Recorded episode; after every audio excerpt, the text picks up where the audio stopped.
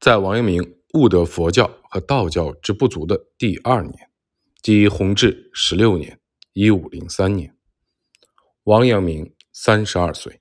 是年，他受会稽太守东宫之邀，从杭州来到会稽山，为百姓祈雨，并作《祈雨文》一篇。据宋绍兴东太守序记载，成化十八年。一四八二年，竹宣公带着王阳明到北京定居。后来东宫搬到了他家隔壁。当时王阳明虽然尚幼，但已经觉得东宫将会成为一位栋梁之才。东宫立志严明，刚健果敢。后来转任苏州，政绩斐然，深得苏州当地的士大夫钦佩。王阳明对其更加信任。此后。东宫又转任王阳明老家绍兴府的太守，王阳明对他充满期待，特意送序一首。在序的末尾，王阳明写道：“公虽不久于五郡矣，如其不得公也，则知之何？”据此也可以看出王阳明对东宫的期待是多么大了。弘治十六年四月至八月，会稽地区。遭遇大旱，东宫特意邀请王阳明前来祈雨。王阳明最初坚决不肯，但经不住东宫的多次邀请，最终决定前往会稽山祈雨，并作《祈雨文》一篇。古时祈雨多用书符或者咒水，方术之士有时也会通过法术来求雨，但是儒家经典中对此皆无记载。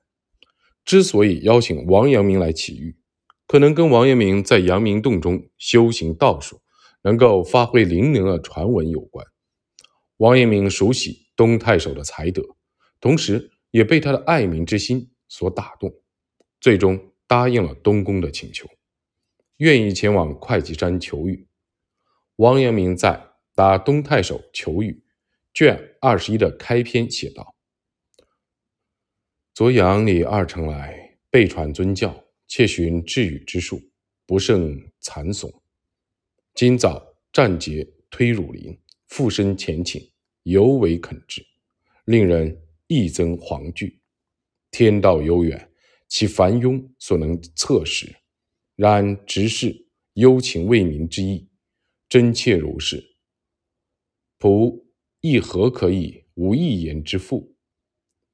王阳明在《大东太守求雨》中发誓，将排斥前文提到的异端之术，专心致力于修己治人的儒学之道，用自己的诚心来感动山川社稷之神。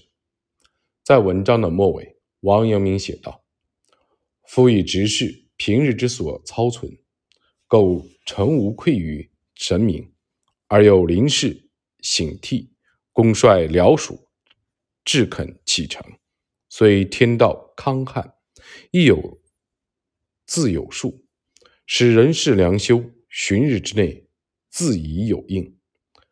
仆虽不肖，无以自别于凡民，使可以成有治语之术。凡安忍坐视民患而恬不知故，乃劳执事之仆，仆启人之心者也。一二日内，仆亦将到于南镇，以助执事之成。只是其但为民悉心以请，勿惑于邪说，勿急于近民。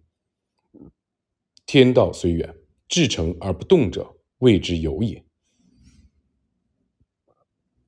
通过答东太守求雨一文，我们可以窥见王阳明信奉儒学，排斥。道教神仙之学的态度。